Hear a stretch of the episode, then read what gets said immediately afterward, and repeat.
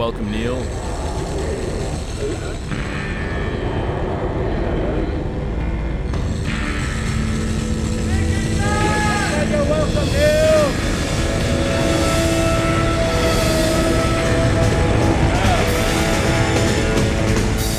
This is hell. Manufacturing descent since 1996. This is hell. Streaming live and podcast shortly after during the week at thisishell.com. The world broadcast of all 4 hours of every week's This Is Hell airs Saturday mornings from 9 a.m. to 1 p.m. on Chicago's Sound Experiment, WNUR 89.3 FM, Northwestern University Radio. You can also hear This Is Hell in abbreviated one-hour versions weekly on Radio Free Moscow, in Moscow, Idaho, twice every week on Lumpen Radio at lumpenradio.com, thrice weekly on the UK-based online radio outlet Beware, which you can find at bewaretheradio.com. And we are now airing on CKUW in Winnipeg, Manitoba, Canada, the community radio station of the University of Winnipeg. If you would like to hear This Is Hell on your favorite local public radio station or community radio station, email us at chuck@thisishell.com or contact your local station and tell them why you enjoy listening to This Is Hell and why you'd love to hear This Is Hell carried in your area. Remember at the beginning of the pandemic when we were told over and over again. We were told repeatedly that we are all in this together. We had many conversations about that here on This Is Hell at the beginning of the pandemic in March of 2020. It seemed like an odd sentiment considering so many modes of inequality had been imposed upon us for the past half century. Then we were reportedly engaged in a competition, the race for the cure. But wouldn't cooperation during a global pandemic instead of competition have addressed the virus more efficiently and effectively, possibly attaining a vaccine before we eventually did? Next, we heard that a war had been declared on the virus. But as our guest today argues, we, the people, are connected to one another, and so war metaphors are not helpful ways to think about public health. Like airplanes dropping bombs on residents too poor to flee the city that the pilots are ostensibly liberating, waging war on viruses will often kill humans in the viral underclass, but not only them. For viruses are wherever any of us meet, and how can we declare war on where we meet, hug, make love, where our lips touch and our hearts beat, where we sing, dance, laugh, and pray together? Today, as the COVID pandemic rages on and the HIV epidemic sadly continues, we'll revisit both viruses and their impact, even their potential for a positive impact, when we speak with American Studies scholar Stephen W. Thrasher, author of The Viral Underclass, The Human Toll When Inequality and Disease Collide. Find out more about the book on Twitter at ViralUnderclass and at the website ViralUnderclass.com. Stephen holds the inaugural Daniel H. Renberg Chair at Northwestern University's Medill School, the first journalism professorship in the world created to focus on LGBTQ research. Stephen is a recipient of grants from the Ford and Sloan Foundations. Dr. Thrasher was named one of the 100 most influential and impactful people of 2019 by Out Magazine. You can follow Stephen on Twitter at ThrasherXY. That's ThrasherXY. And you can find out more about Stephen at StephenThrasher.com. I'm your bitter, blind, broke, gap-toothed radio show, live streaming, and podcast host, Chuck Mertz. Producing is Lindsey Gorey. Lindsey, I am back from my annual 2-week family vacation at Cottage on Lake. Anything new in your world over the past couple of weeks?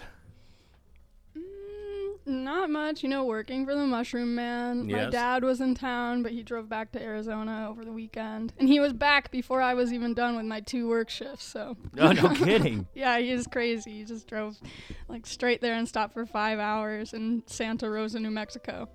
And so that was it. During your 2 work shifts, he was able to drive all the way back from Chicago to Phoenix. So he dropped me off at my work shift on Saturday. It was 6 a.m., and he just started driving from there. And then by the next day at 2 p.m., I wasn't off work until like 4. Jeez. He texted me at 2, and he's like, I'm home. There's two problems going on. One of two problems going on here. One is either you are working far too long of hours, or two, your dad is driving way too fast. I mean, yeah, I think it's the latter, because I don't even work full-time, so. Wow. Have you been in the car with him when he's driving far too fast? Oh, no, he actually drives super slow. Like, it just, he drove for 17 hours straight. He just doesn't stop. Like, the first, yeah, I mean, because he drives a Prius. That's crazy. And he's very, he really wants to get the best gas mileage. So he actually, if you catch him on the streets of Phoenix, like, you're probably going to be going around him. Like I said, I'm back after being on a 2-week break. At a lake in northern Michigan with my family, and after the multiple surgeries I've been through so far this year, I really, really needed a break, not only to physically recover from my most recent operation about 6 weeks ago, but to mentally recuperate as much as anyone possibly can in the span of only 14 days. I'm doing better. I seem to be healing nicely. As I was told by my doctors, the recovery could take up to as much as a year, so there's still a lot ahead of me, but let's hope that I'm not jinxing myself, as I've done so many times in the past year on This Is Hell. But so far, so good. But aside from my vacation being over while my recovery continues, Lindsay, what is this week's question from hell for our listening audience?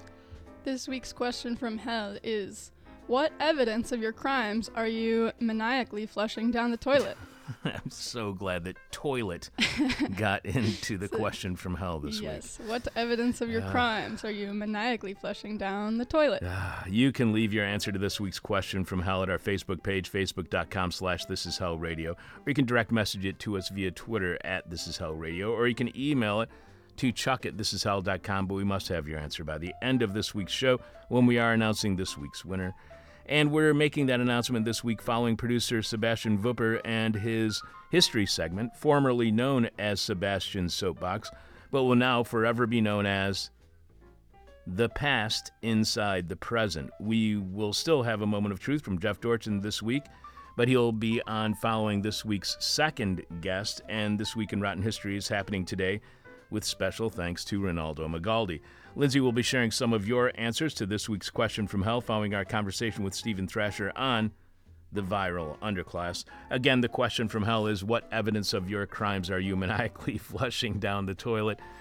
What evidence of your crimes are you maniacally flushing down the toilet? The person with our favorite answer to this week's question from hell will receive your choice of whatever This Is Hell merchandise you want, the This Is Hell t-shirt, the tote bag, the face covering, or the face mask, our coffee mug, the winter hat, the trucker's cap, and the This Is Hell Guide to the 21st Century flash drive featuring dozens of interviews heard here on This Is Hell during this century. You can you can see all of our merchandise right now by going to thisishell.com and you click on support, where you can contribute to completely listener-supported This Is Hell. Remember, without you, we got nothing. So thanks to all of you for your support. Thanks this week goes out to listener Jack B. of Villa Rica, Illinois. God, I could have swore they said Villa Park before. Who recently went to thisishell.com, clicked on support, and picked up a This Is Hell trucking professional cap. And thanks to Derek B., no relation of Jack B., Derek B. of Chicago, who also picked up the ever-popular This Is Hell trucking professional cap. Thanks, Jack and Derek, and as you both live in the Chicago area, essentially, we fully expect to see you both at the This Is Hell Anniversary and Listener Appreciation Party taking place during summer's final weekend on Saturday, September 17th at Carey's Lounge, 2251 West Devon Avenue in Chicago's West Ridge neighborhood. More on that in a bit.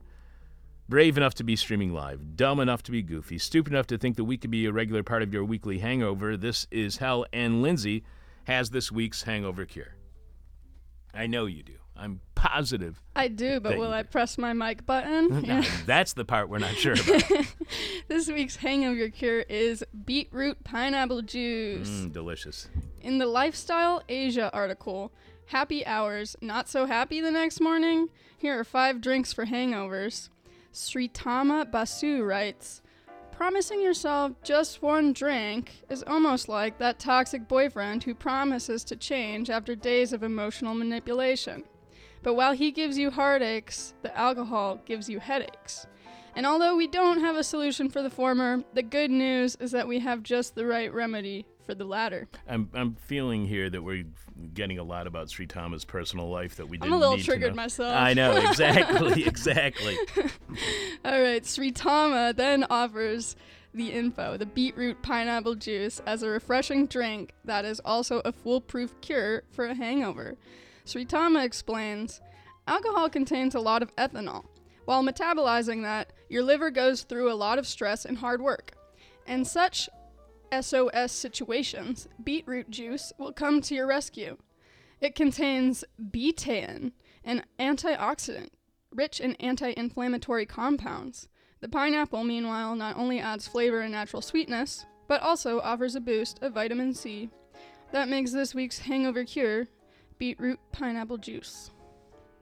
Beetroot pineapple juice. Good luck finding that in any store. I've never seen it ever. You can email us with your guest or topic suggestions, constructive or even destructive criticism if you'd like, at chuck@thisishell.com. And if you do, we'll likely read your email on air. If we have your suggested guest on the show, we will thank you personally during the interview with your suggested guest.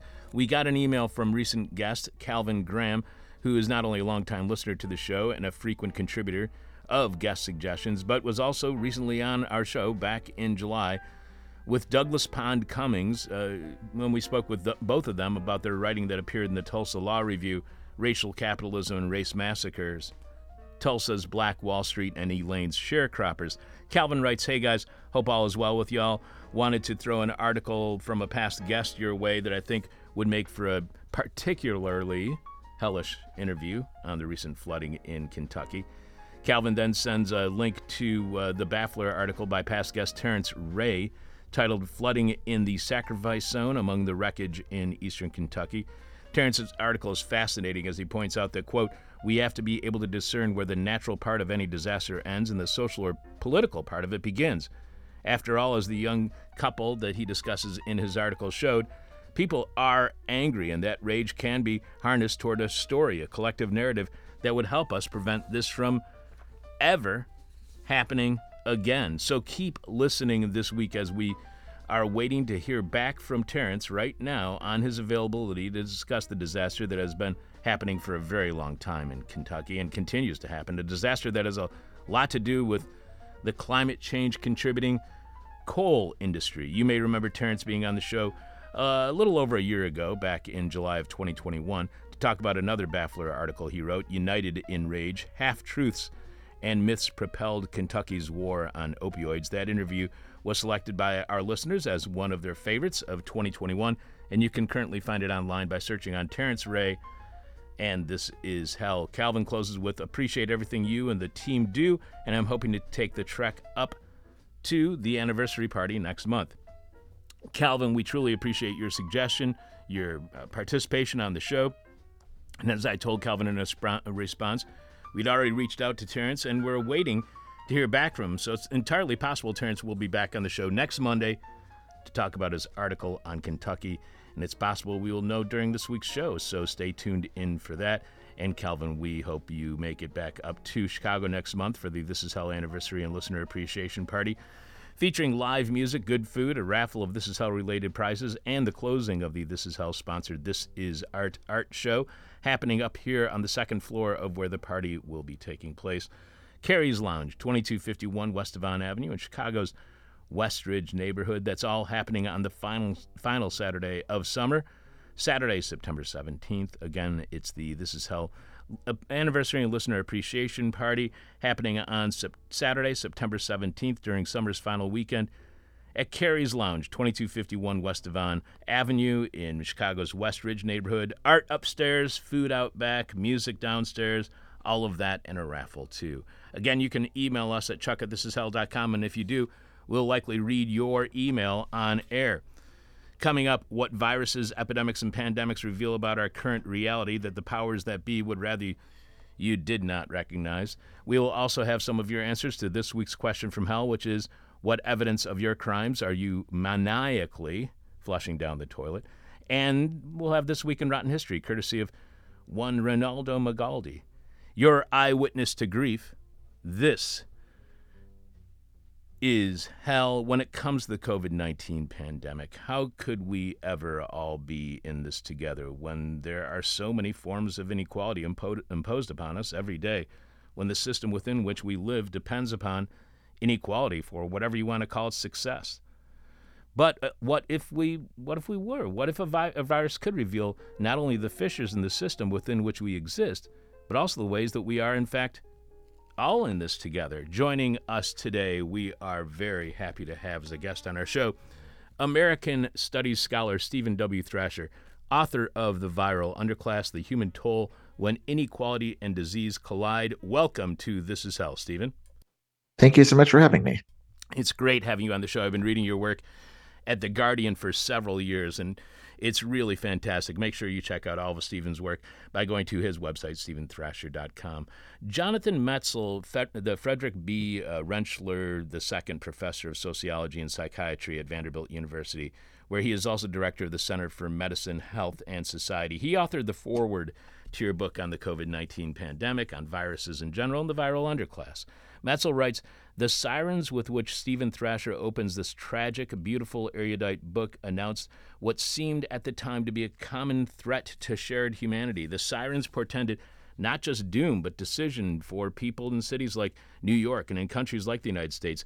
Did we, the safely distance, hear the noise and think we were dying, we humans, we citizens, we neighbors, workers, parents, friends of friends? Or did we breathe relief and autonomically think they are dying? They, the deserving, they, the disposable, they, the viral underclass. The former response is what should have happened if we were at risk when we could have taken collective action to seriously address inequity, build vibrant communities or common structures, and create even more of the kinds of social capital or social cohesion through which society, healthy societies survive in pandemics. Building social capital based on common ground, in turn, would move us closer to what the past guest on our show, economist Amartya Sen, calls better societies, which can emerge from the moments of crisis in which peril sparks appreciation of our shared humanity and a renewed drive toward building mutually beneficial infrastructures that persist well after the crisis has subsided. National healthcare systems, for instance, or reformed police,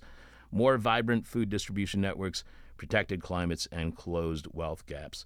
When the virus came, as I was saying earlier, when the virus came to the United States back in March of 2020, we discussed with guests the reported claim in the media, especially prior to any vaccine being developed, that we are all in this together. To you explains the desire, the need or desire to convince the public that we are all in this together, which completely contradicts the system within which we live, contradicts our reality. Why was there such a desire to make us believe or think that we are all in this together when inequality would suggest that we're not? Well, sorry, I'm having a little issue with my speaker here. Hold on one second. I'm hearing something very strange while I'm trying to talk to you. Hold on one second. All right. We'll give you just a second. We are listening to, or we are speaking with American Studies scholar Stephen W. Thrasher, author of The Viral Underclass, The Human Toll When Inequality and Disease Collide. So, can you hear me okay now? Yeah, I can hear you fine. Okay, great. Sorry, I was getting a strange feedback. That's okay. So what I think is happening is that as this virus started to affect people in the United States, there was a broad, very different sense of how it would affect, it could potentially affect everyone in the country, and particularly how it could potentially affect people in the ruling class. And what was really strange and unusual compared to HIV in the past or compared to monkeypox right now was the sense that it could potentially infect anyone. And in a way, it can.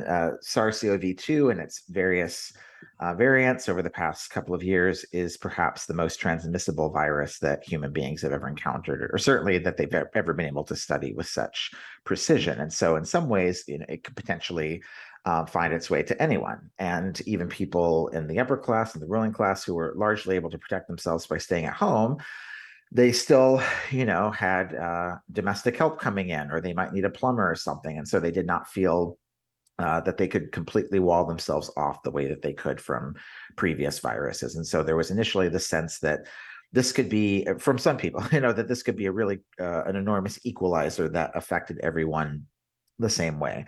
And for anyone who studied epidemics, we knew that that was not going to be the case. In the past, in history, you know, there's only one epidemic I can think of, which was syphilis at one point in the Victorian era that was affecting the ruling class. But otherwise, every epidemic has exacerbated current social problems and brought them into stark relief, and often made them worse, even though they've offered a roadmap for how we can understand how to be better connected to one another. And so when this virus started to move in the United States, some people were saying that, you know, this is going to make everyone equal, but it was quite obvious that that wasn't going to be the case. You could look at the original maps from where it was happening, and you could see who was getting affected the most. The racial breakdown became clear pretty quickly. I could see from my previous research around police violence and incarceration and HIV and AIDS that the same maps initially were filling in with people being infected with COVID and also getting very sick and dying from it. And so I found this, I kind of built out this idea of a viral underclass, which I had first heard used around the criminalization of HIV and AIDS, to see that there were ways that this virus was really exacerbating existing class dynamics. And even though, and I put them out in the book, there are ways that it breaks down racially, it breaks down around ableism and around homosexuality and being trans or cis. There's really a major class dynamic, and class is one of the things that we have a very, very difficult time talking about in the United States. And to the extent that we do talk about race or sexuality or gender identity, it's often done in a way that's almost like a consumer market sense and not in a class sense. And I think viruses really illustrate the way class operates and how all these other forms of identity also work out in terms of class, and viruses just make that really, really clear. So why do we have so much difficulty discussing class? Is there a sense of class denialism here in the United States? I think there definitely is. And some of the things I write about in the book, there are dynamics that happen in other places in the world. But one of the things I think is very particular to the United States that we see with viruses is that they show how class operates in terms of health diagnoses, and particularly around infectious disease. So in other countries in the world, in England, which has their own challenges, but the NHS has a certain infrastructure, people are going to probably get vaccine or treatment much faster. The United States actually, somewhat to my surprise, got up and running in a massively effective and fast way of distributing vaccines. But the way we did so, exacerbated existing class and racial dynamics. People who did work from home already had enormous structural privilege from avoiding COVID-19, and everyone, including myself, who were working at home, our ability to do so was predicated upon people who were doing face-to-face work in Amazon fulfillment centers, in restaurants, in food places, of course, in hospitals, many without the proper gear. And that was really a class issue. And I think it's really interesting to remember that Chris Small, one of the main activists around the Amazon labor union, started organizing because he found that there were unfair and unsafe labor practices around COVID-19. They weren't giving them sufficient protection, and they're putting people at risk. And you can look at the various research that's come out over the past couple of years to see what jobs were the most dangerous. Healthcare workers had, I'm not denying that they didn't have dangerous jobs, but they generally had much better infrastructure after the first couple of months. And the first couple of months were terrible. But after the first couple of months, when they started getting proper personal protective equipment, healthcare workers had situations where they could be much safer than other workers. And one of the largest studies done so far, it was kitchen workers, line cooks, who had the deadliest job, that were the most likely to die. And so that's very much a class issue. And then in the US, what we have that's different is, even if you are able to avoid getting the virus, you have a certain standing, but if you become infected with anything, you're very likely to have your class status denigrated or lowered. And how that plays out It's like right now with monkeypox, if people get infected with monkeypox, they're mandated to somewhere between a 2 and 4 week quarantine, depending how they respond to medication, if they can get it. It's the most effective medication still in trial stage. They could be in quarantine actually for 6 or 8 weeks, and they're mandated to stay at home by the state with no financial support. And so, I'm seeing these GoFundMes, and some of us are giving to them, by people who are just sent home, and they're expected to magically have enough money to last them for, a month or 2 months without pay, which of course is going to make them more likely to be hungry, more likely to become evicted and become homeless.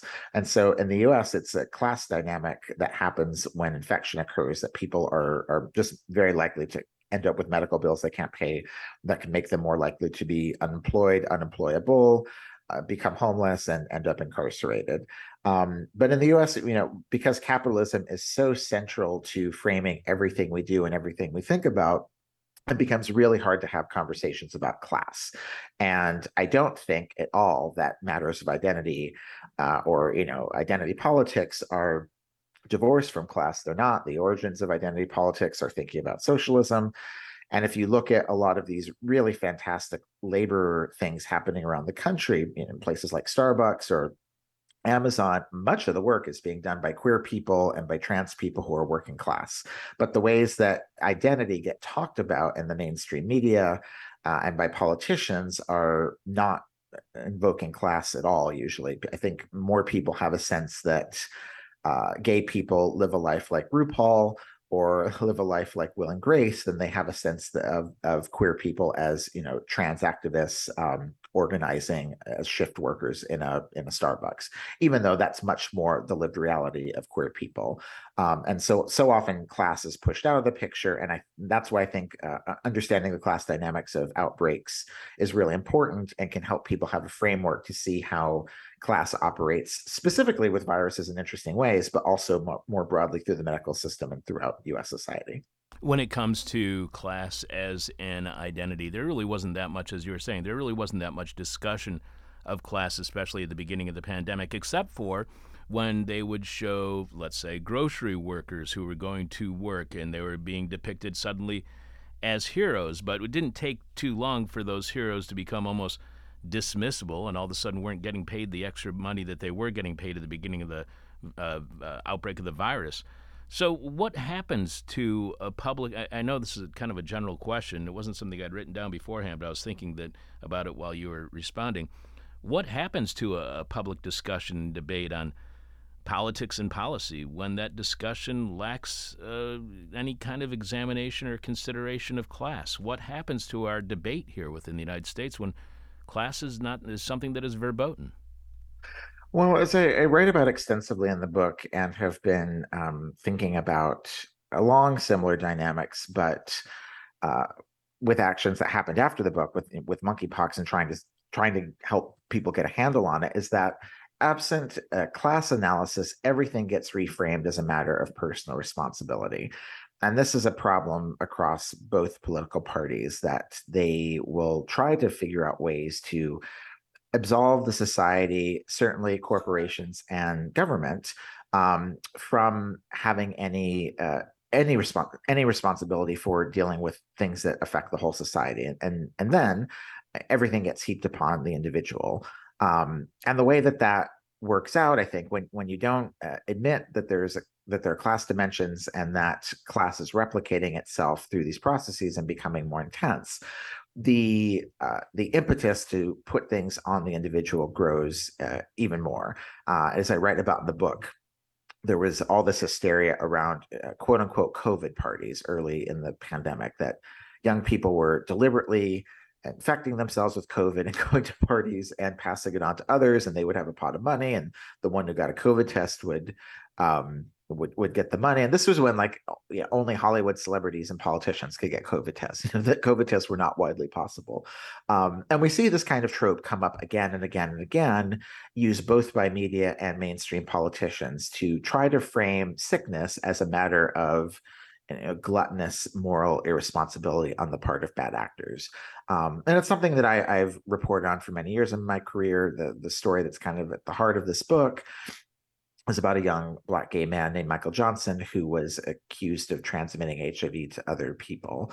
And one of the things I think that's so outrageous about his story is when you look at the initial coverage of it, he's treated as if he's a global menace to people becoming infected with HIV, even though 35 to 40 million people are living with this virus around the world. And you certainly can't ever say it's any one person's fault why that's happening. But continuously with various outbreaks and sicknesses, we're seeing it again now with monkeypox. Media and politicians will try to figure out one person to blame everything on and to say that this is an individual moral failing and it's your fault for not doing better. And we're really seeing that also right now with COVID-19. Now, COVID is really bad right now. You know, the death numbers in the United States and the transmission numbers are the death numbers are about twice what they were at this time last summer. The transmission numbers are much, much higher. The good news is that medications have made it so that the percent of people dying has decreased. The bad news is we have abandoned nearly every, what we call NPIs, non-pharmaceutical interventions, such that the transmission is just running rampant all the time. And at the same time, because we have dismantled the very tenuous infrastructure that we made to get people vaccinated last year, we're slowly becoming an unvaccinated country as well. These vaccines do amazing things, but they only, their best power lasts 6 to 8 months, and people need to get vaccinated or get boosted a couple times a year. And so that simply isn't happening. We're vastly majority country that isn't up to date on vaccinations. And so more people are dying than there were a couple of years ago or last year. And it's really unfortunate and terrible. And it's a systemic issue, and it's not an insurmountable systemic issue, but it's one that there doesn't seem to be the political will to deal with. The Democrats have failed to pass their $15 billion plan from, I think they tried to pass it in March. And so nobody with insurance can get treated anymore without paying out of pocket, which can cost hundreds of dollars per test. They can't get treated if they get sick, which of course can cost tens of thousands of dollars or hundreds of thousands of dollars, depending how complicated it is. And so we're just letting this virus move through the society and kill more people, and absent dealing with the systemic reasons why that's happening. And by their definition, viruses are socially, they move socially. There's something that happens between people. And so when the social dynamics of it, when the class dynamics and the systemic are abandoned, then it becomes much more important for media and politicians to blame the individual. And so we're seeing that really in the framing right now coming out from the White House and a lot of mainstream media, that it's up to you to get boosted. It's up to individuals to be up to date. And I think it's really unfair to try to say that this is something that's done out of laziness or out of, a sudden vaccine hesitancy. I mean, the vast majority, is approaching 100% of seniors got vaccinated. The reason they did was because the federal government and local governments went to them. They went to nursing homes. They went to people who couldn't leave their homes, to people who didn't know how to use computers. And many were poor, many didn't speak English, and they got everyone vaccinated. They're not doing that with boostering. And so a dynamic that's repeating itself, which I've seen from my research with HIV, is that, people who have health insurance and see a doctor once or twice a year are going to see their doctors, and they'll get boosted and, be relatively, have some defense, not 100% defense, because we're collectively not where we need to be, but they'll have the best defense that they can have. And the people who don't see doctors are not going to have any defense. And that's just going to exacerbate existing structures around ableism and racism and ageism, because old people are, especially those who are homebound or living in nursing homes, are really dependent on help from structures. They can't proactively be using QR codes and driving places around looking for vaccines. And when this is happening, then it just becomes more important for the government to say, well, it's your fault. You didn't get boosted, even though there is no infrastructure now like there was a year and a half ago to get people these medications. And you write that the consequences of reporting and misreporting on an individual, often called patient zero, as being at fault for a newly recognized virus. You point out the consequences of that are very bad. So how often is there a a patient zero, or even a cause zero, a singular individual action, a primary mover of a virus that becomes an epidemic or pandemic-level outbreak. And is this a concern of those in scientific fields like epidemiologists, the patient zero or cause zero, or is this just a concern amongst those in the media? The whole concept is based on a mistake. This is not something that scientists are concerned about. Scientists, want to understand how viruses move and where they come from, but they also know that, viruses don't just magically appear in people like the Immaculate Conception or anything. They're socially moved, and so you can't ever say there's just one person.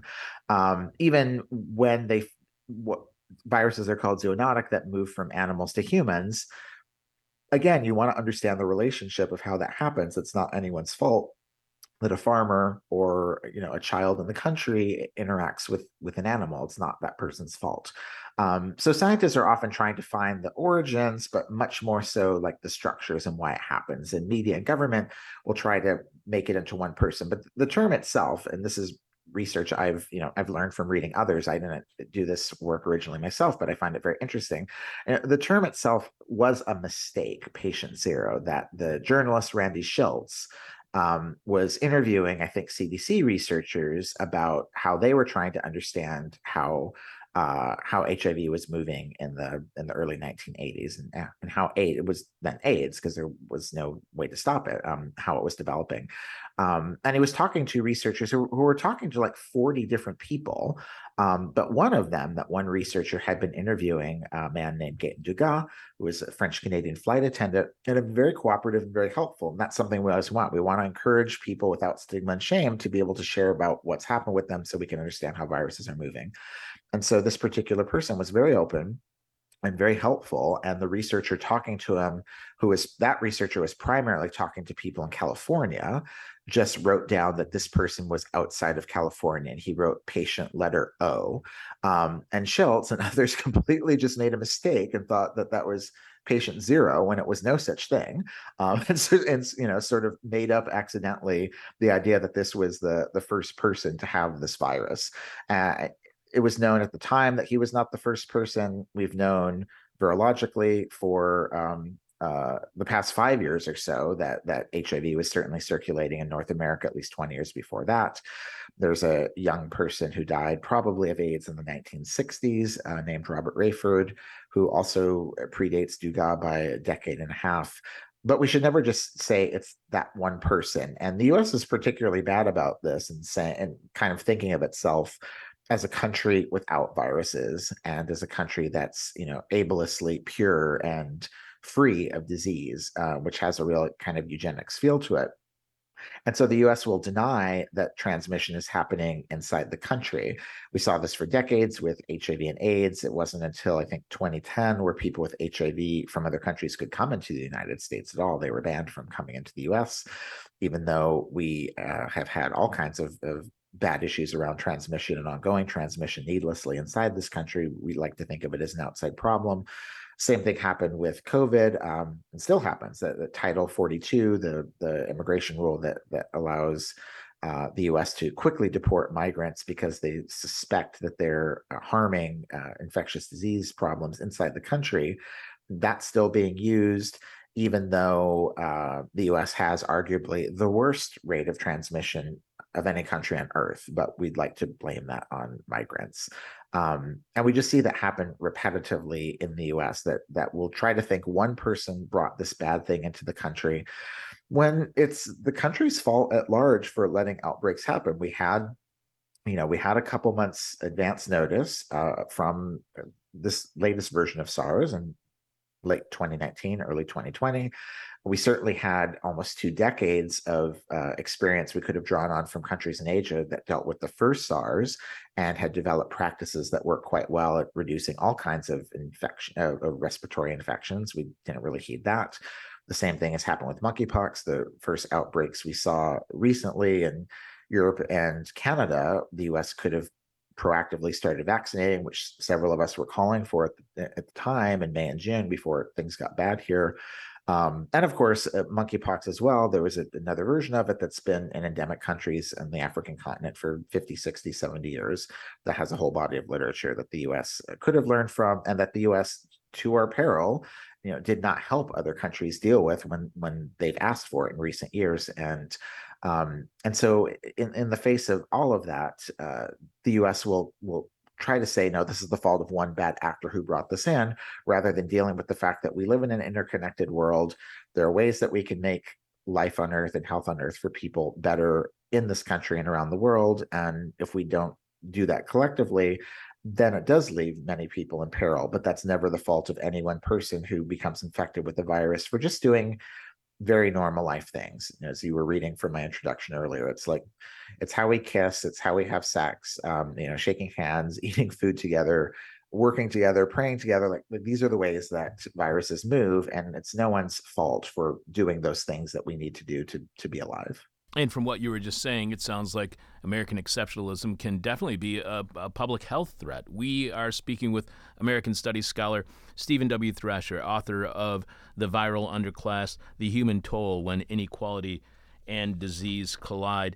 And you point out that just as Naomi Klein's shock doctrine and Michelle Alexander's use of the concept of a new Jim Crow have done, a theory of the viral underclass can serve as a framework for understanding how vulnerability is manufactured for certain kinds of people, and how it spreads through society more broadly, with the economy, media, and law acting as potent modes for transmission for the infection of inequality. So is the viral underclass, is that a purposeful outcome? And if so, who benefits and profits from the viral underclass? In some ways, it's a byproduct of just capital extraction. I think there are particular ways that we see it play out, and there is profit from sickness in itself. In some ways, the viral aspect of it is the byproduct of other capital extraction, and it just makes it a way to see it very clearly. So, for example, a lot of people make a lot of revenue gets shared. A lot of revenue gets made and hoarded through incarcerating people, and a small percent of it happens through for-profit prisons and corporations like GEO. They make profits of it. But a much larger way that we see this play out, and Ruth Wilson Gilmore writes about this a lot, is that resources get hoarded in particular ways in settings that don't directly have to do with profit. In prisons and state prisons and federal prisons and ICE facilities, there's a lot of resources that go to those places, and the beneficiaries, are the guards, the prison guards union. Certainly, there are private corporations, and they're trying to earn profit as well. But lots of resources go to those places, and we can be spending, six figures on keeping people incarcerated. And that money could go to other places. And a byproduct of that is a lot of sickness. And as I write about early on in the book, I think a lot about how George Floyd, when the autopsy was done on him after he was killed by the police, it showed that he had recently been infected by the novel coronavirus. And so I really used that moment to think about what would the outcome have been with George Floyd, who had lost his job. He had two jobs, and he lost both of them in the pandemic, as 40 million people did in those first few months before any kind of federal aid had kicked into them. And I think about, what if the city of Minneapolis, which spends almost 40% of its budget on police, had instead spent that money not on jails and police and locking people up, but on social programs that got housing and food and money to people who needed it at that time and in an ongoing way. And if that happened, maybe Floyd never would have ended up, in that store and interacting with the police. Maybe he'd still be alive. And so when we look at that a little broader, if we think about what if we didn't spend so much money on prisons and jails and police and gave people what they needed, then there very well could be fewer viral problems, because the jails and the prisons themselves are engines of transmission in very direct ways, but they also create these processes and things that happen that put people at more risk. They make people more likely, once you've been in jail, to become homeless and unemployable, and ergo not to be able to have access to healthcare and to become infected. At the level of the viruses themselves, though, there are all these really perverse things that happen that are just directly about making people rich. And the drugs that have been developed in the last half century and very much so, you know, the past 10, 20 years are really amazing, and what they can do to give people a freedom from serious illness or death around viruses. A lot of activists in ACT UP, the main group that began protesting around AIDS in the 1980s and 90s and still does work today. You know, I've heard a lot of activists there say, like, science won. You know, by 1996, there were these drugs that could save almost everyone. But then capitalism trumped that. And so the science lost to capitalism, because the more important thing in our society was the profit for the drugs and actually getting the drugs to people.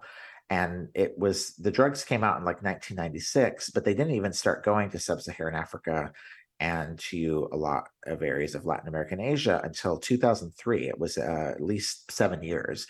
And during those years, millions of people died who didn't need to around the world, you know, just so that companies like Pfizer and Merck and these kind of companies could have more profit. And so we saw the same thing with COVID-19 vaccines, that they really work wonders. They're predicated upon getting populations to a threshold that will keep collective rates down, and we're having a tough time with that in the US, but they worked really well, and there are countries in the world where very few people have them, and the WTO did not allow you know, the free movement of this information to move around the globe and just be manufactured to get people these vaccines as quickly as possible. The more important thing was limiting their manufacturing so that these corporations could make more profit. And now with monkeypox, those of us in the U.S. are kind of on the other side of this equation, because the best vaccine for it is made by a Norwegian company that's only producing it in one plant in Bulgaria. That plant has had similar issues to like the Abbott Labs milk scenario here in the U.S., where it's been offline for cleaning and it just can't make that much. You know, but for capitalism, I think once these drugs are developed, and they're almost everywhere in the world, even if private corporations wrestle the profits, everywhere in the world, they're like made with significant state resources, and they would not be possible without state investments, manufacturing, or certainly research and development. A lot of state money goes into it. And so in theory, like these drugs, which are almost everywhere in the world made with state resources, should be public. And once we understand how to make them and they're tested and they're safe, ideally, then they would be produced everywhere in the world they could be, to get them to people as quickly as possible, to save as many lives. And even from a very crude economic standpoint, the quicker you protect everyone, I would think it would actually make the economy sort of run more smoothly. But as you brought up, Naomi Klein, disaster capitalism, you know, and shock doctrine create these ways that corporations can exploit disasters even more. And so, as much as capitalists complain about the past couple of years, it's been an enormous wealth transfer to the richest people in the world, and a lot of that comes from the scarcity that happens around making people well and getting them the vaccines and medications that they could have, that would free workers up to have fulfilling lives, and in many cases just longer lives, because it would save their lives. I mentioned at the very beginning during the introduction the different phrases that we were hearing at the beginning of the pandemic, when it was we're all in this together, and then it turned into a race for the cure, and then it turned into a war on the virus, which you were discussing is not a very good framework to have as a public health strategy. And you write of HIV and SARS-CoV-2, the novel coronavirus, quote, "Even though there are effective medications for HIV and good vaccines for SARS-CoV-2, both these viruses still power two of the world's most dangerous ongoing pandemics. They are both also likely viruses that humans will not be eradicating anytime soon and will probably be living with for a good long while. The risks of both of these viruses can be mitigated with simple prophylactic barriers, masks for the novel coronavirus, condoms for HIV, both of which have spawned intense international culture wars, but also those more conceptual forms of prophylaxis, like access to safe housing, stable employment, and the collective medication of populations can protect against both viruses. This broader idea of prophylaxis and the elusiveness of these measures for many reflects a commitment to care that many societies persistently resist. Adopting them would mean changing the notions of inequality, manufactured scarcity, and hoarded abundance that currently organize our world. During the current COVID pandemic, we've heard all sorts of reports of the failures of supply chain issues. Mm-hmm. Is the problem not the impact of COVID on quote-unquote supply chain issues, but the threat of viruses to globalization, to private corporations, conglomeration and centralization, and more generally, in neoliberalism and the implementations of worldwide inequality, manufactured scarcity, and hoarded abundance? Is, again, this phrase supply chain issues, does that distract or obfuscate what the real issue is behind the problems that we are experiencing during COVID? Well, yeah, when it's interesting that like systems will get invoked, I think, in the opposite scenarios than I would hope for. So like the supply chain is a systemic issue, but hidden in that is that it's of course affecting human beings. Like it's not just that the machines stopped working, it's that humans and the chain stopped working. It's that the humans who operate it are sick and dying. For instance, I think it was just yesterday, the FAA in New York, where I am right now, for a couple weeks this summer, just had to limit air traffic into New York City because they have too many controllers out. They don't have enough staffing. And there's this continuous denial that getting rid of mask mandates and all the other things to try, various forms of quarantine, how long people should quarantine, that plays out in people's bodies, and those people keep the machine running. So if you don't have any air traffic controllers, you don't have enough pilots, flight attendants, security guards, baggage handlers, of course the planes and the ships stop moving, and the same of course happens in factories. And some factories are more dangerous than others. Slaughterhouses at many times in 2020, 2021 were the most dangerous workplaces in the United States. And so if viruses are allowed to run rampant inside people, they are going to cause these kind of issues.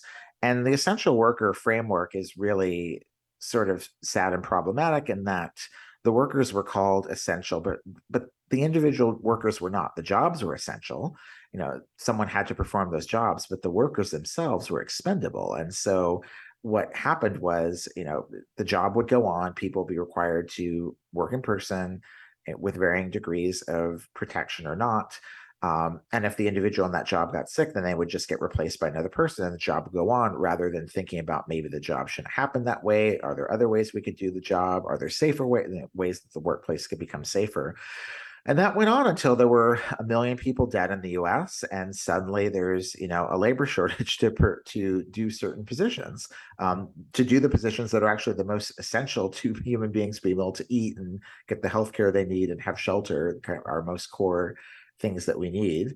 And because there was such carelessness done with that, and so many people were allowed to get sick and die, and continuously people are getting allowed to keep getting sick, then that just put pressure on the other workers who were still there, and things start breaking down. And that's kind of where I think we are right now with that. And you point out that across the political spectrum, my body, my choice can be used to conjure America's sense of how individual ownership should supersede all else. And you write that this notion of individuality, despite being a core element of American society, is a myth. It is a myth that we are each the master of our own distinct destiny. It is a myth that the risks inherent in experiencing child-rearing pandemics and climate change should never be experienced collectively. And it is a myth that results in behavior with regard to one's health and its consequences being seen as entirely the choice and burden, financial and otherwise, of the lone person experiencing it. So how can you convince those who believe in the myth of individuality that that's all it is? It's just a myth. How can you convince people of that myth when that myth can protect things like it did protect Roe v. Wade for many decades? I don't think it did protect Roe v. Wade. I mean, I think that one of the problems politically that I tried to articulate at the end of the book, and I was done with it before the Dobbs decision, was that for a long time liberals did sort of say abortion should not be spoken as a word; it should be framed as choice, and it should fit into this myth of everyone just has choice over their own body. They didn't demand that abortion happen in the context of universal health care, and they're often afraid to say the word. And so I think that we should say ultimately, it didn't work. And not only do we need access to, or do people who can get pregnant need access to abortion, but all the things that fall on parents need to be more collectively experienced and collectively supported. So I think abortion should be publicly supported, but also child rearing should be more publicly supported, so that every individual doesn't feel like they're on their own and they have to make these decisions entirely feeling like they're by themselves and they're not going to get support from other people. And I think that even though there are ways that it can be helpful to think about, somebody having choice over their own autonomous body, the viruses, they just prove again and again and again that is a myth, that there is no one individual body that's not affected by other bodies. We breathe, we have sex, we touch one another, but with COVID particularly, we all breathe and we breathe in very casual ways, and you can't not breathe. You can't not be around people who aren't also breathing, which shows that we share this collective body. And we all have to have a responsibility for how it does. And just because one person thinks they're not going to get COVID or they're not going to get seriously sick from COVID, their very lives are dependent upon people growing food, butchering food, manufacturing food, delivering food to them. And they need for those people to be well. And that's going to take sometimes collective sacrifice, if it means paying more for certain things, if it means higher taxes on certain people to get PPE or to create work conditions that have better ventilation. We all share sort of that collective body, and our collective well-being can only be so good as the whole public body goes. And yes, as I point out, the people kind of at the top of the heap of this have much less risk, but they are still dependent upon the people at the other end of the ladder economically to be able to be well. And so I think that that's the way that we try to bust the myth, is just say that no, there are no discrete bodies. We are going to be connected to one another. In 200 years, if human beings are still alive, or enough of us after climate change, our literal code of our bodies is going to be significantly different having gone through this pandemic, and that's going to affect the human race. And thinking about that helps us understand that we are in a way, we are all in this together. We're not at the same level of risk, but everything affects everything else. And so that's a way to bust the myth that we're each on our own. Just a few more questions for you, Stephen. You write that most of us in the United States are socialized to think as consumers, not as citizens of a society with collective health responsibilities. Even me. For instance, before COVID-19, I could get on planes easily and fly anywhere I could afford in the world, with little thought to how that choice affected the asthmatic black and brown children living near the airports I departed from and arrived at, whose lungs inhaled exhaust from the jets ferrying me around the world, or how the carbon footprint of my travel would affect wildfires in California or Greece. Why did I need to think of their bodies when I thought about flying? I was free to do whatever I chose with my body as long as I could afford the price of the ticket. The most fundamental, largely unexamined premise we have in the United States is the belief that I am me and you are you, and that each of us is the master of our own hero's journey.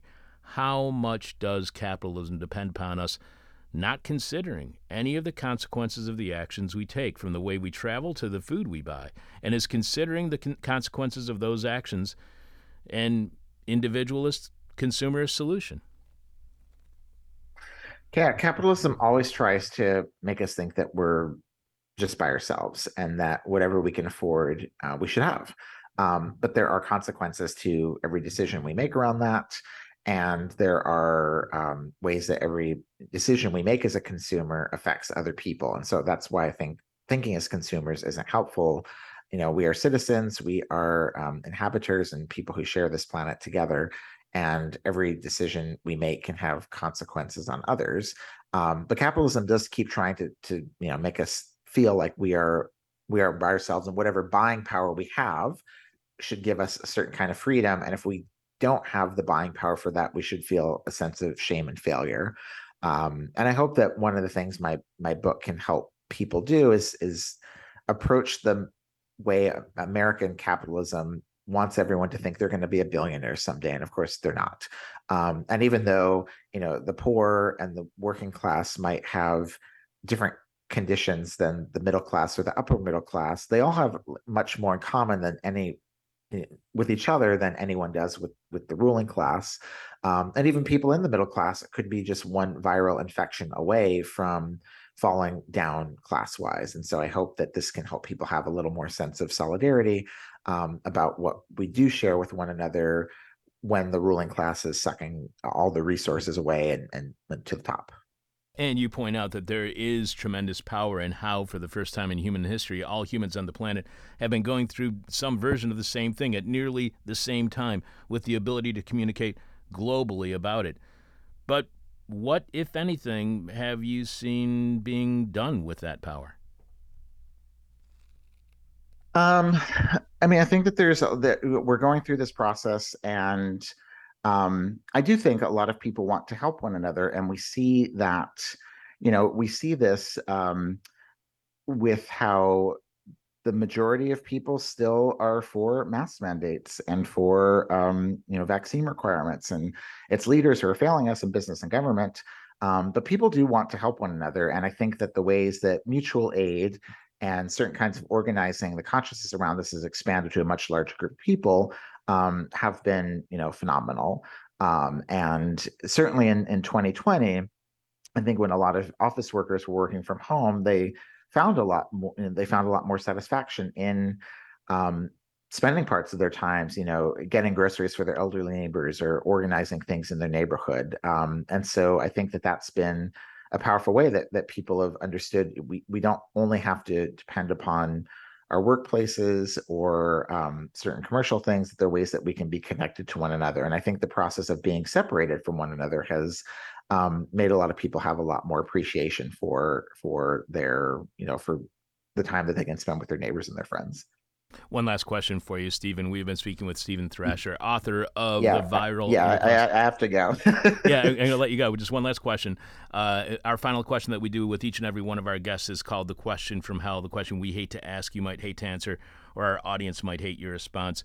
Can a reconsideration of viruses save us from climate change? And if so, how? Yeah, I think that viruses actually give us one of the clearest blueprints for how to move forward in terms of the climate. The destinies of these things are very related. There's a big paper in Nature a couple weeks ago about the movement of bats and how climate change is making bats move and have more human interactions, which is likely something like this is likely what led to the COVID-19 pandemic. And certainly climate change is forcing more living beings onto a smaller share of the earth. And so we have to learn how to negotiate with one another to be able to stop climate change and also stop more pandemics from throwing everything into chaos. But I think that the biggest lessons from the viruses and from the COVID-19 pandemic, in some ways even from monkeypox, is understanding this relationship with animals and understanding that we have to work in an interdependent way has nothing to do with capital extraction to stop this process and to negotiate this process with one another. You know, no sort of neoliberal capitalist incentive programs or green economy things are going to stop climate change. It's going to take something much bigger. And I think that the viral pandemic show us that there are things that are much bigger and that are that require huge amounts of negotiation and cooperation and interdependence. And so I think that we get a really clear blueprint from the ways that we, with humility and interdependence and cooperation, have to deal with one another to mitigate viruses. That's also going to, that gives a really good blueprint for negotiating and mitigating the things around climate change too.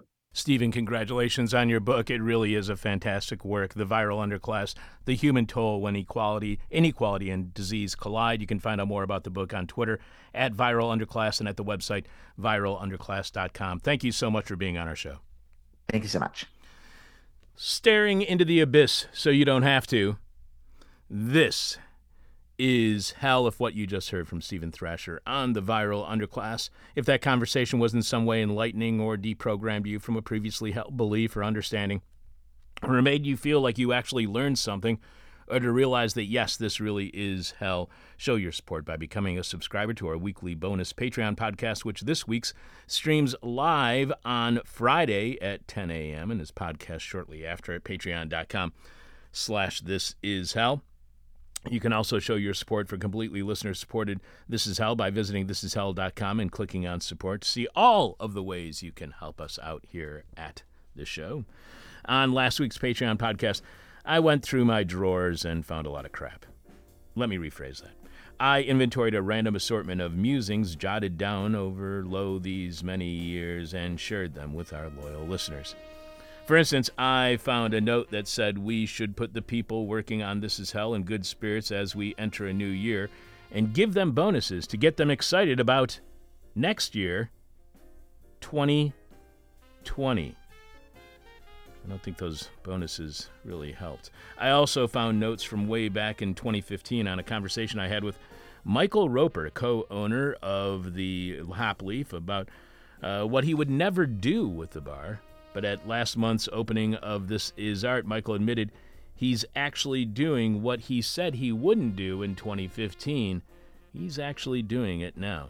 We also shared an interview from August 2007 with Jennifer Gonerman, who wrote the cover story for that month's Mother Jones, School of Shock, Electric Shocks, Withholding Food, Social Isolation, Why Are We Paying for Autistic? Mentally retarded, remember this article was written in 2007, and emotionally troubled kids to be treated like enemy combatants. Jennifer is also the author of Life on the Outside, The Prison Odyssey of Elaine Bartlett, which was a finalist for the 2004 National Book Award. As I said a couple of times on Patreon over the summer break, there was a time when Mother Jones did a lot, and I mean a lot, of investigative journalism, and we were fortunate enough to have their writers on This Is Hell. Now, not so much, but what investigative journalists like Jennifer were writing back then in 2007 was absolutely fantastic, and you should go back and listen to my monologue as well as that interview. But you can only hear all of that as well as get an exclusive access code, exclusive access to a secret code that gets you a discount on all of our This Is Hell merchandise by subscribing to our weekly Patreon podcast that streams and is podcast generally on Thursdays, but streams live this week on Friday, podcast shortly after at the same place, patreon.com/thisishell. So again, if you sign up for our Patreon podcast, not only do you get a weekly Patreon podcast, not only do you get a new monologue and a new monologue from me and an archived interview that is not available anywhere else online, but you get access to all of our past Patreon podcasts, so over 200 at this point, and a $5 discount code for all of our This Is Hell merchandise. Lindsey, please remind us, what is this week's question from hell, and tell us how our listeners are responding so far. This week's question from hell is, what evidence of your crimes are you maniacally flushing down the toilet? There are a lot of responses so far. We've got 17 on Facebook. Are there a lot that involve drugs by chance? It doesn't seem like so many. All right, that's good. I thought that was going to be the cliche thing that everybody's going to run for. All right. Well, first is from our very own Rinaldo Magaldi. He says he's flushing down early drafts of rotten history full of tongue twisters deviously crafted to make Chuck sound stupid on the radio. I liked it, though. I liked the challenge. That's why I have a tongue twister book sitting right in here in the room with me that I try to use as much as possible. Red leather, yellow leather, red leather, yellow leather. Good technique practice. Thank you. Okay. Krimsky Crackers says that this question is an assault on the liberty to flush and a witch hunt. It is a witch hunt. Josh F. says, all evidence of my part in the deal to bring NASCAR to downtown Chicago. Oh, my God. That is such a bad idea. That is... Rahm Emanuel tried to do the same thing with Formula One racing. He wanted to have a Formula One race downtown. Nobody downtown wanted it because it's going to be so loud and it's going to attract 1 million people. I don't understand. The traffic downtown's so bad. Like, why would you add a racetrack? Exactly. And by the way, can you come downtown now when we're going to close off most of downtown to a racetrack? That'll make it really easily accessible. What a nightmare. Yeah, that's a good answer. Chris H. says, an ice pick. Right. Might do some damage to your toilet. Yikes. Pete Valvanis of Carey's says, a burrito. All right. Okay. All right. David Z.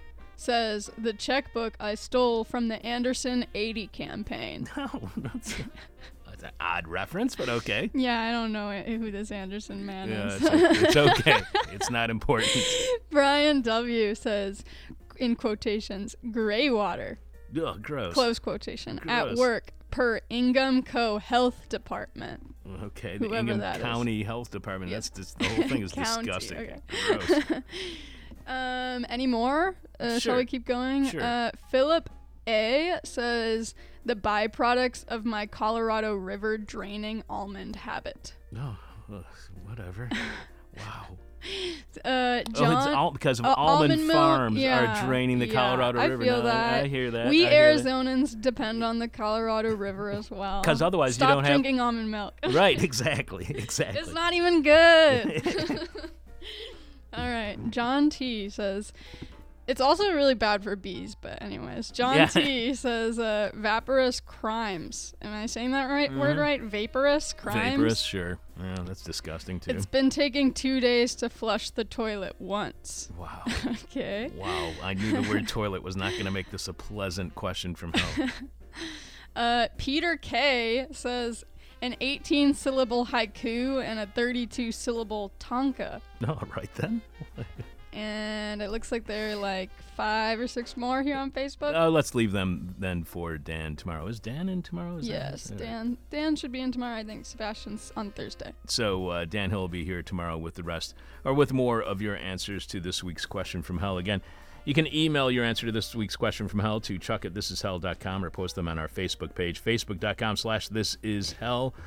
Or you can DM them to us via Twitter @thisishellradio.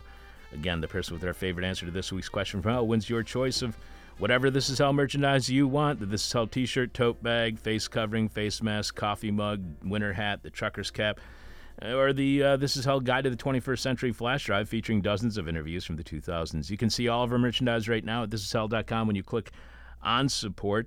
And remember, without you, we got nothing, so thanks to all of you for your support. We really, truly appreciate it. Sign up for our Patreon podcast or just go get something of ours over at thisishell.com when you click on support. And if you are a Patreon patron already and you want to up the level of your subscription, we'd appreciate that as well. It's time for nasty, gnarly, nauseous, naughty, nerdy, icky, drippy, sticky, goopy, gloppy, globby, gory This Week in Rotten History. On August 14th, 1996, 26 years ago this week at Dartmouth College in New Hampshire, Professor Karen Wetterhahn was alone in a chemistry laboratory working on a project in collaboration with colleagues at Harvard and MIT that involved research into carcinogenic effects of the heavy metal chromium.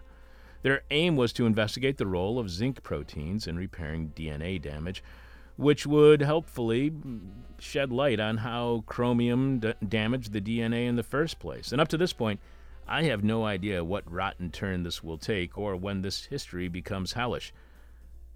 On this day, Wetterhahn's task, which she was unwilling to entrust to any assistant, was to transfer a small amount of dimethylmercury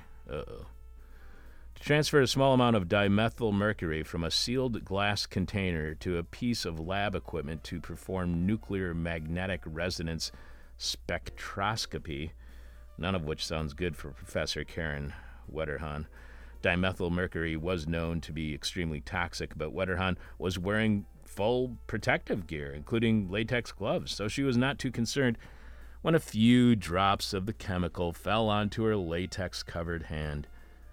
But 5 months later, she would develop stomach pains and slurred speech and would have trouble walking. The following June, she would go deaf and blind, fall into a coma, and finally die at the age of 48. Postmortem testing would reveal horrific levels of mercury in her hair. Wetterhahn's death shocked experts into an awareness that dimethyl mercury was even more dangerous than previously known. A study at Northwestern University, go Cats, in Evanston soon revealed that the chemical could easily pass right through laboratory gloves made of latex or neoprene. Chemists at Michigan State University, go green, go white, in East Lansing soon developed alternative procedures for nuclear magnetic resonance work using less dangerous chemicals. Today, experts warn that anyone working with dimethyl mercury must wear long neoprene gloves, the production of which is toxic, covered by a second pair of gloves made of laminated plastic. But they admit that much is still unknown about the chemical's toxic effects, largely because its extreme toxicity has made most researchers refuse to go anywhere near dimethyl mercury. Which leads me to ask, why are we doing anything at all with dimethyl mercury? After all, my understanding is an artificial, human-made compound, so can we just say we're done with it and never make dimethyl mercury again? That seems like the solution to this problem. In Rotten History on August 18th, 1967, 55 years ago this week, at Boston's Fenway Park, the Red Sox and the California Angels, oh, I bet this is about Tony Conigliaro, isn't it? I bet. I'm betting Tony Conigliaro comes up in this story. The Red Sox and Angels were in a scoreless tie at the bottom of the fourth inning when Red Sox right fielder Tony Conigliaro, knew it, came up for his second at-bat against pitcher Jack Hamilton of the Angels. At the young age of 22, Conigliaro, in 4 seasons, had already compiled an impressive record of 104 home runs and 294 RBIs. The batting average of .287, sports writers viewed him as being on pace with the careers of some of the all-time greats. But when Hamilton wound up and delivered an inside fastball, it hit Conigliaro in the face. In 1967, batters' helmets did not include the protective face flap that is now required in Major League Baseball. In fact, I don't even know if Conigliaro was wearing any helmet at all during that at-bat. So Conigliaro fell to the ground, his face a horrifying bloody mess, and he was carried off the field on a stretcher with a shattered cheekbone, a dislocated jaw, and major damage to the retina of his left eye. The injury put him out for the season, and doctors advised him to end his baseball career, pointing out that an impact 2 inches higher on the head would have killed him. Remarkably, Conigliaro did return to the game 2 years later in what at first seemed a miraculous comeback. At first, he learned to compensate for his damaged eyesight well enough for 2 more years of the Red Sox, but then he was traded to the California Angels, ironically, for one lackluster season. Later, he returned to Boston for a brief and unsuccessful stint as a designated hitter, but his eyesight just kept getting worse and worse, and he was finally forced to retire. In 1982, at the age of just 38, he suffered a heart attack and stroke, which put him in a vegetative state for 8 years until his death in 1990. And suddenly, I'm not feeling so great about being right that the story would be about Tony Conigliaro, and it's all a reminder of, baseball sucks. Finally, in Rotten History on August 19th, 1936, 86 years ago this week, amid the growing chaos of civil war, one of the greatest Spanish writers of the 20th century, Federico Garcia Lorca, was arrested and killed in the southern city of Granada on orders of right-wing nationalists operating under the authority of the fascist leader, General Francisco Franco. Sounds about right. Francisco was a fascist dick, and fascist dicks hate great writers, but man, do they have massive crushes on horrible, horrible writers. Garcia Lorca had authored 19 plays, including Blood Wedding and The House of Bernarda Alba, and more than a dozen books of surrealist poetry. That's probably why they killed him. Fascists hate surrealist poetry. For many years, the circumstances of Garcia Lorca's death were veiled in confusion and mystery, as the Franco regime, which held power until the general's death in 1975, denied involvement, maintaining for years that leftists were using Garcia Lorca's death for purposes of propaganda. Franco himself said that the author had died simply as, quote, a natural accident of war, which assumes war is natural, which it is not, but again, it's what you'd expect from a fascist dick like Franco, who, like most fascist dicks, is very predictable. But secret documents released in 2015 revealed that Franco's nationalists, operating in close alliance with the Catholic Church, naturally, had targeted Garcia Lorca as a socialist and Freemason and as a reputed homosexual. A socialist, Freemason, and as a reputed homosexual, all of which are listed on my resume as previous occupations. The author was arrested and taken by car to a remote location where, according to the documents, he quickly confessed, was summarily executed, and was buried in a nearby ravine. In the years since Garcia Lorca's death, many efforts have been made to locate his remains, but so far their location remains unknown. Now that's rotten history, and this is hell. Lindsey, do we know who are our upcoming guests this week here on This Is Hell? We do. Excellent. Would you like to share that information, or are you going to keep it a secret? I'm trying to get it, yes. I never know when you're going to say it. I know. I have it ready, and then you keep talking, and then I get rid of it. Anyways, here it is. Algernon Austin is on tomorrow, and they are the Director of Race and Economic Justice at the Center for Economic and Policy Research. He will be on to discuss his recent rating, including Black people need better options than the morgue or mass incarceration. Okay. Black people and everyone else should avoid crypto. Okay. Only radical changes will make rents affordable. That's true. And Black children are disproportionately harmed by extremist gun rights policies in the U.S. Now that I want to know more about. Also joining us later this week will be Heather Berg, who will be on to talk about her Boston Review article, Freedom, Not Benefits. Sex workers are labor's vanguard. The left ignores them at its peril. Awesome. Heather Berg writes about sex, work, social... Oh, no, it's cut off. Yeah. It's here, hold on. Where is it in my email? The whole thing. I'm sorry. About that. So but go ahead. I got it. Heather Berg writes about sex, work, and social struggle. Her first book, Porn Work, explores worker strategies for navigating and subverting precarity. Her writing has appeared in many journals, including Feminist Studies, Science, South Atlantic Quarterly, and others. Heather is Assistant Professor of Women, Gender, and Sexuality Studies at Washington University in St. Louis. You can find her at Dr. Heather Berg on Twitter. Dr. Heather Berg on Twitter. And, of course, as always, we will have a moment of truth with Jeff Dortchen. But this week, Jeff follows our guest tomorrow, instead of his regularly scheduled slot following our final guest each week. Instead, wrapping up this week's show will be producer Sebastian Wupper with his segment on history that is being renamed, formerly known as Sebastian's Soapbox. This week, we are unveiling the past inside the present. Thanks to Lindsey Gorey for producing. I promise you I will get you a rundown next week. I'm going to do that for all of the producers so everybody knows exactly what order everything is happening in. I used to do it every time for all of the past producers. But then when only Alex was working on the show, he had it kind of memorized, so I fell out of the habit. I apologize for not having a rundown for you today, Lindsey. I'm your bitter, blind, broke, gap-toothed radio show, podcast, and live streaming host, Chuck Mertz. You are listening to God's favorite radio show. Prove me wrong. This is hell. My demon is on my butt. My demon talks to me in profanity like a sailor. And my demon tries to knock me down, and my demon tries to put me on a hell ride. Thank you for listening to This Is Hell. For more interview hell, and to support the show, visit thisishell.com.